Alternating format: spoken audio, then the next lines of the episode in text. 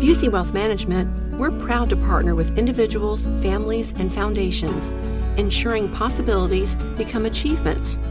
From preserving and enhancing your assets to securing your legacy for future generations, we're focused on your success.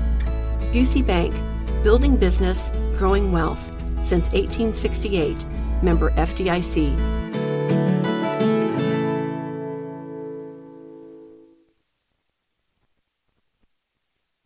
So, are you familiar with Forbes magazine, Nige?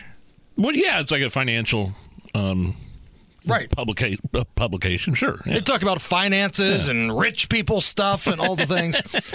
so, Forbes magazine has released their annual 30 under 30 list. It's the 30 most influential people in various fields under the age of 30. And on their list this year, Dylan Mulvaney. Come on, really?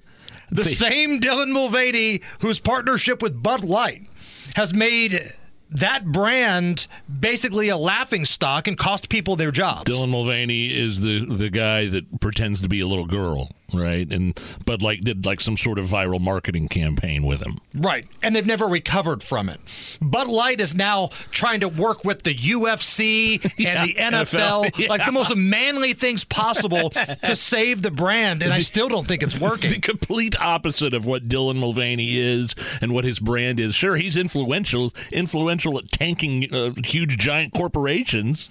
Anheuser-Busch has lost over $400 million oh this year in United States sales. Bud Light sales plunged every week from April through the end of the summer, and the most recent third quarter earnings report showed a 13.5% oh, wow. decline in U.S. revenue and 17.6 decline in sales to retailers because of Dylan Mulvaney. And yet, Forbes magazine says you yeah. are one of the 30 under 30 this year. Ridiculous.